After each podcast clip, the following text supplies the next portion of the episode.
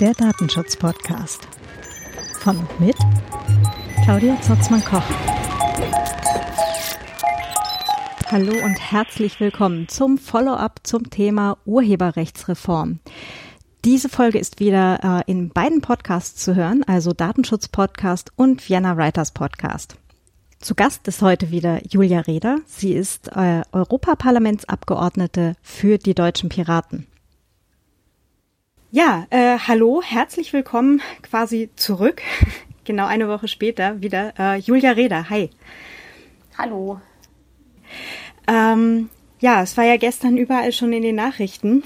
Ähm, Uploadfilter und Leistungsschutzrecht, die beiden äh, sehr umstrittenen Paragraphen äh, im, in der Urheberrechtsreform, sind ja gestern äh, leider durchgegangen. Hm. Ja, wie, wie ist es genau ausgegangen? Ja, also ich glaube, die äh, Abstimmung, die die meisten Leute interessiert äh, äh, zu den Upload-Filtern, also da war es ungefähr ein Abstand ähm, von 80, 80, 90 Stimmen. Also es waren 366 für die Upload-Filter und 297 dagegen. Also äh, ja, mit äh, etwa, etwa äh, 60 Stimmen Abstand verloren. Und das ist ein ganz ähnlicher ähm, Abstand, den wir in die andere Richtung hatten bei der Abstimmung im Juli. Also da haben wir mit äh, um die 60 Stimmen gewonnen. Das heißt also, ähm, äh, offensichtlich haben äh, einige Leute ihre Position geändert und es waren noch insgesamt mehr Leute zur Abstimmung da als im, äh, im Juli. Das heißt also ähm, wahrscheinlich die Leute, die ähm, bereits im, im Juli dafür waren, waren weiterhin dafür und haben noch einige zusätzliche dazu äh, gewinnen können. Also vor allen Dingen bei der, der großen konservativen Fraktion der EVP gab es diesmal viel weniger Abweichler als vorher. Also ich glaube, da wurde auch teilweise intern äh, recht großer Druck ausgeübt. Also selbst ähm, die polnischen Abgeordneten, die vorher sehr kritisch waren, haben sich da äh, teilweise enthalten ähm, oder doch dafür gestimmt. Und ähm, ähnlich sah es bei den Sozialdemokraten aus. Also äh, in der Abstimmung im Juli waren sie genau äh, Hälfte, Hälfte geteilt. Äh, bei der Abstimmung gestern haben jetzt 93 Sozialdemokraten dafür gestimmt und nur noch 78 dagegen. Also ähm, das war äh, sicherlich ausschlaggebend, also letzten Endes die beiden großen Fraktionen. Bei den kleineren hat sich nicht so viel verändert, also die waren größtenteils nach wie vor äh, mehrheitlich dagegen. Hm. Ähm, hast du eine Einschätzung, warum jetzt äh, doch ja letztendlich so viele äh, umgeschwungen sind in die andere Richtung? Ja, also ich glaube, es, es hat zwei Gründe. Ich glaube, ähm, einerseits äh, hat es äh, recht massiven Druck von Seiten der Medien gegeben, vor allen Dingen äh, der Presseverlage. Und ähm, gerade Volksparteien kann das natürlich schon relativ stark treffen. Also die sind auf gute ähm, Kontakte zu, zu ihren äh, Zeitungen und so weiter angewiesen. Ähm, es hat teilweise also nicht nur von äh, Zeitungen, sondern auch vom äh, Nachrichtenticker von AFP äh, relativ starkes Lobbying gegeben. Es haben jeden Tag äh, mehrere Veranstaltungen hier im Parlament stattgefunden. Ähm, und äh, insgesamt, also äh, hat sicherlich äh, die, die Seite der Rechtevertreter ihr Lobbying über die letzten Wochen nochmal massiv angezogen. Ähm, und ich glaube, das äh, hat doch noch den einen oder anderen überzeugt. Also ich habe auch teilweise ähm, von Kolleginnen und Kollegen gehört, also dass die äh, auch von ihren pa äh, Parteien äh, zu Hause äh, unter Druck gesetzt wurden und äh, die, äh, also die deren Parteien ihnen quasi gesagt haben, sie sollten doch vielleicht dafür stimmen, auch wenn das Ganze nicht perfekt ist.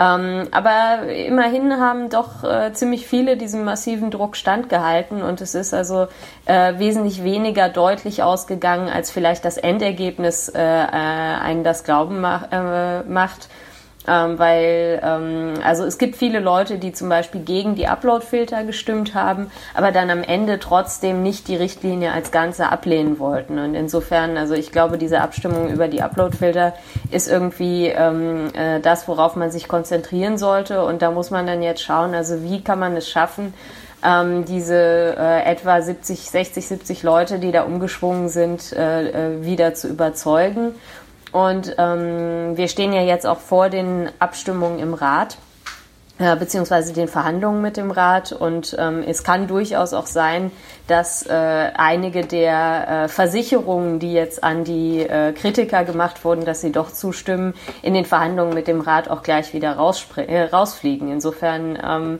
ja, glaube ich schon, äh, dass wir eine Chance haben, das Ganze im, im Endergebnis noch, äh, noch abzulehnen oder eben äh, während, den, während der Trilogverhandlungen genug Druck aufzubauen, um äh, zu einem besseren Kompromiss zu kommen. Aber äh, einfacher wird das nach dem Rückschlag gestern sicherlich nicht. Nee, nee, ganz bestimmt nicht. Ähm, du sagtest ja gerade, also es ist noch nicht alles verloren. Es ist ja jetzt noch ungefähr ein halbes Jahr Zeit eben über die Trilogverhandlungen eben bis zur finalen Abstimmung dann im Frühjahr 2019. Ähm, gerade quasi ein, ein ganz kleiner Rückblick, weil du es gerade angesprochen hattest. Ähm, es haben ja primär die Verlagshäuser und die äh, Rechteverwerter lobbyiert. Ich habe jetzt äh, relativ aufmerksam eben die Debatte verfolgt. Äh, wer mir in der ganzen Diskussion irgendwie insgesamt gefehlt hat, waren eigentlich die Urheber selber, also die, die Künstlerinnen und Künstler oder halt Autorinnen und Autoren, und auch die Konsumentinnen und Konsumenten. Die, also die sind für, für mich irgendwie in der Debatte, wenn überhaupt, als Störfaktor am Rand vorgekommen. So, und, und die mhm. große Schlacht war irgendwie in der Mitte zwischen, ähm, zwischen den Stellen, wo dann halt auch das große Geld hin und her geht. Ne? Also kam mir das nur so vor oder, oder ist da noch ein bisschen Verbesserungsbedarf? Naja, natürlich, die Gruppen, die mehr Geld haben, die können auch äh, lauter lobbyieren, das ist klar. Also ich glaube, eine große Schwierigkeit äh, ist an der Stelle, dass ähm, es eben nicht immer so leicht zu unterscheiden ist, also was jetzt Positionen ähm, der Urheber und was Positionen der Verlage sind. Also wenn man sich zum Beispiel anschaut, äh, der Deutsche Journalistenverband, der war ursprünglich gegenüber dem Leistungsschutzrecht extrem kritisch ähm, hat sich dann aber doch dazu hinreißen zu lassen, das äh, Leistungsschutzrecht auf europäischer Ebene zu ähm, unterstützen.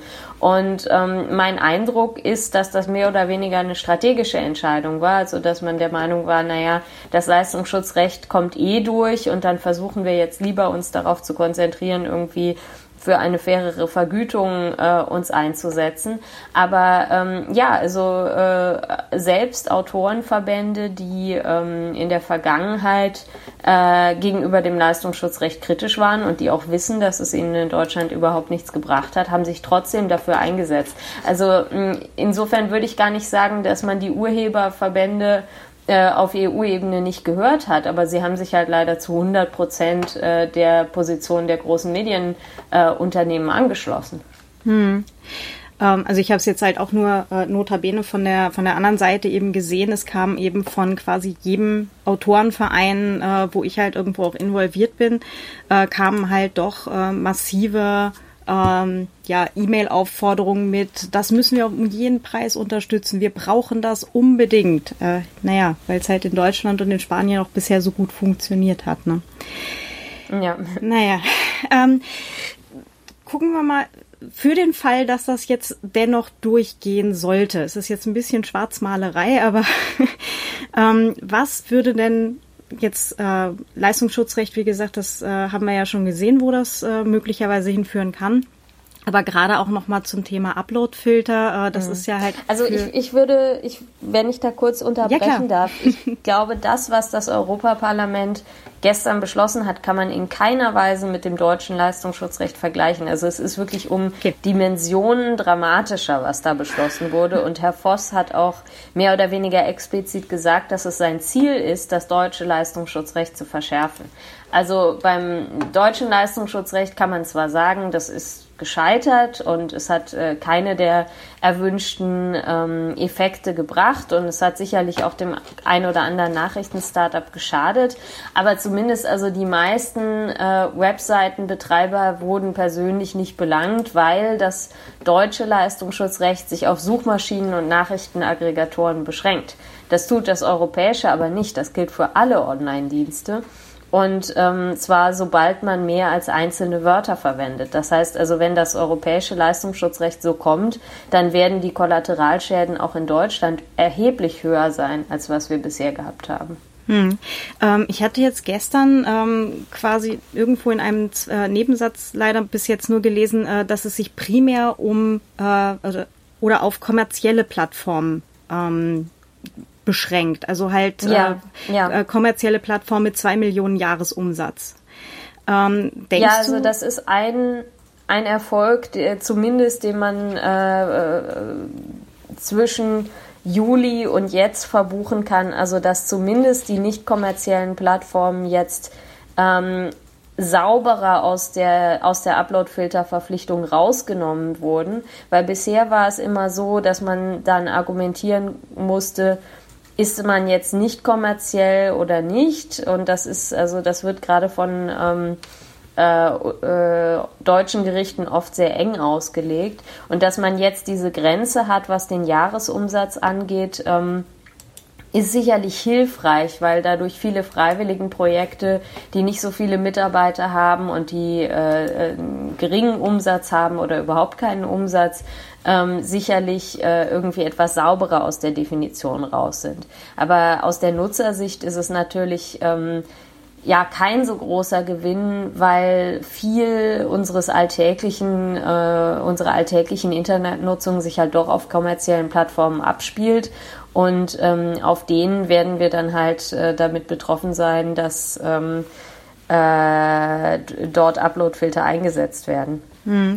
Das heißt aber, dass zumindest äh, private Blogs oder halt auch Blogs, die man eben selber ähm, halt als Künstlerin, als Künstler betreibt, eigene Webseiten, ähm, beziehungsweise jetzt auch das äh, Fediverse, also Mastodon und so weiter, eigentlich aus der Sache raus sind?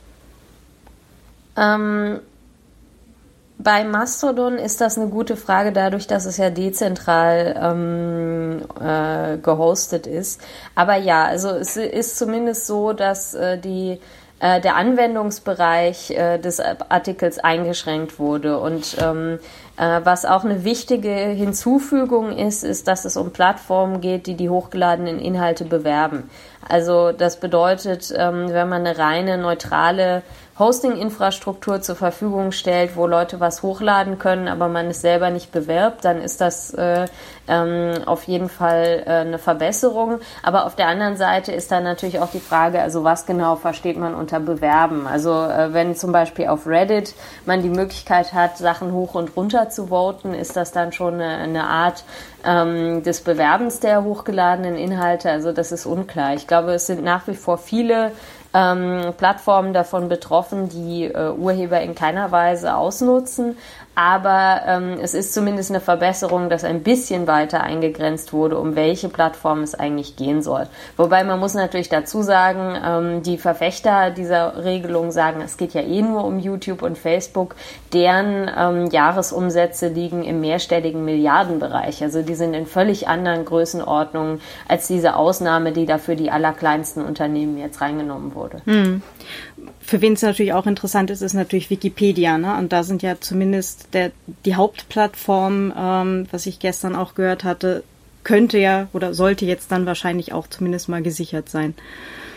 Ähm, also bei Wikipedia muss man aber sagen, die sind vom Leistungsschutzrecht zu 100 Prozent betroffen, weil diese äh, Definition ähm, wo äh, es auf kommerzielle Plattformen beschränkt wird, sich ausschließlich auf die Uploadfilter bezieht und nicht auf das Leistungsschutzrecht. Also insofern gibt es äh, für Wikipedia auch in keiner Weise Entwarnung, weil die natürlich ganz massiv auf das Verlinken von Nachrichtenartikeln angewiesen sind. Hm. Ja, okay, also da gibt es eindeutigen Verbesserungsbedarf an allen Ecken und Enden. ähm, Okay, wie geht es denn jetzt weiter? Wie sagten Trilogverhandlungen, äh, da können wir jetzt, also als, als äh, einfache Bürgerinnen und Bürger, herzlich wenig tun. Aber was können wir denn jetzt gerade noch Nein, tun? das, das stimmt nicht. Also äh, die Trilogverhandlungen, also das äh, äh, wird gerne so, ähm, ja, natürlich ist es sehr viel bequemer für die Regierung, wenn die Leute das Gefühl haben, sie können sowieso nichts tun. Aber äh, die Trilogverhandlungen, da sitzen unsere Regierungsvertreter am Tisch. Und ich habe natürlich den Vorteil, dass ich als Abgeordnete dazu Zugang habe und deshalb die äh, Öffentlichkeit auch informieren kann darüber, ähm, was in diesen Trilogen passiert. Aber natürlich können wir da was tun. Also, also Level äh, 1 deinen Blog lesen. Ja, also ich habe das schon mal erlebt. Wir hatten mal Trilogverhandlungen zur Geschäftsgeheimnisrichtlinie und ähm, dort war es so, also dass nachdem das Parlament und der Rat bereits jeweils ihre ähm, Positionen verabschiedet hatten, äh, Journalistenverbände vor allen Dingen darauf aufmerksam geworden sind, dass diese Richtlinie eine große Gefahr für den Whistleblower-Schutz darstellt. Und die haben dann angefangen, gezielt die Öffentlichkeit zu informieren, Lobbying zu betreiben, äh, gerade auch bei der französischen Regierung. Und die haben es geschafft, dass am Ende der, äh, also das Endergebnis dieser Richtlinie Whistleblower freundlicher war als die Positionen von Rat und Parlament. Ich habe zwar immer noch dagegen gestimmt, weil ich immer noch gegen den Schutz von Geschäftsgeheimnissen bin, aber zumindest ähm, ist es durchaus möglich, durch öffentlichen Druck zu einer Verbesserung äh, während des Trilogs beizutragen.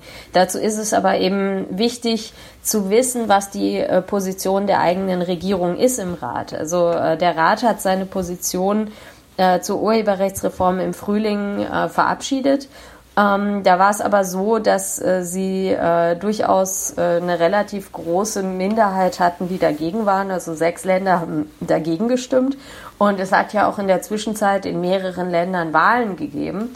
Äh, und es sind neue Regierungen mit dabei, die sich auch anders positionieren können. Also es ist durchaus möglich, die Mehrheitsverhältnisse im Rat zu verändern und auch die Positionen der ähm, Regierungen zu, dieser, zu diesem Reformvorhaben zu beeinflussen, indem wir das Thema jetzt weiter in die Öffentlichkeit tragen. Hm. Das heißt also, äh, wo auch immer man ist, äh, auf Social Media oder halt auch, wenn man äh, Zugang hat zu Presse und so, äh, Presseaussendungen machen kann, äh, auf jeden Fall weiter laut sein und weiter äh, das Thema in der Öffentlichkeit halten. Genau. Gut. Alles klar. Ähm, noch irgendetwas, was äh, äh, eine, eine Botschaft, die du gerne allen Hörerinnen und Hörern mit auf den Weg geben möchtest? Also ich glaube, was ganz wichtig ist, äh, die Ergebnisse sind ja öffentlich. Ähm, also äh, wie die Leute äh, zu den Upload-Filtern abgestimmt haben und auch wie sie äh, am Ende zur Richtlinie abgestimmt haben. Ähm, ich habe die auch äh, das Dokument schon getwittert. Ich glaube, es ist durchaus wichtig, jetzt auch zu gucken, also wie haben meine Abgeordneten denn abgestimmt? Ähm, die Leute, die äh, dagegen gestimmt haben, sich auch mal bei denen zu bedanken dafür. Also das ist, glaube ich, äh, einfach ähm, wichtig, weil man hat ja gesehen, dass sich auch also zwischen Juli und jetzt einige Leute ihre Meinung geändert haben. Und es ist schon wichtig, ähm, den Leuten, die sich jetzt auch gegen diesen massiven Druck äh, seitens der Unterhaltungsindustrie gewährt haben, eine gewisse Wertschätzung zukommen zu lassen und bei denen, die anders abgestimmt haben, auch einfach mal nachzufragen. Also in aller Höflichkeit. Es hat, glaube ich, keinen Sinn, irgendjemanden zu beschimpfen, den man äh, davon überzeugen will, beim anderen mal, beim nächsten Mal anders abzustimmen. Aber sie eben zu fragen, wie, ähm, ja, wie sie das begründen und so versuchen, mit ihnen zu diskutieren. Hm. Diskutieren ist immer besser als beschimpfen, grundsätzlich. genau. Ja, super. Dann ganz, ganz herzlichen Dank, äh, Dank Julia. Vielleicht können wir ja, ähm, wenn es irgendwie was äh, ganz Neues gibt, wenn es größere Umschwünge gibt, äh, da dann auch nochmal äh, eine kleine Infofolge machen, wenn du Lust und Zeit hast. Okay, ähm, alles klar. Dann ganz herzlichen Dank und äh, toi toi toi für ja, die Trilogverhandlungen, die jetzt kommen. Danke auch. Tschüss. Ciao. Ja, heute habe ich dazu gelernt. Erstens, äh, es ist für Wikipedia und äh, viele andere Plattformen, die von user-generiertem Content leben ähm, und die jetzt nicht Google und Facebook sind, sondern die halt auch wirklich was Gutes tun äh, oder tun wollen in der Welt, noch nicht vorbei. Ähm, es gibt da noch ganz viel Handlungsbedarf und was ich heute auch gelernt habe, dass egal was irgendwer sagt, ähm, nein, es ist jetzt nicht, dass die ähm, Abgeordneten im stillen Kämmerlein sitzen und ab jetzt ist es nur noch ihrer, ihr Job, ähm, die Dinge zu entscheiden. Nein, wir können auch immer noch Einfluss nehmen. Und ähm, ja, denkt drüber nach, informiert euch und dann seid laut. Danke euch fürs Zuhören.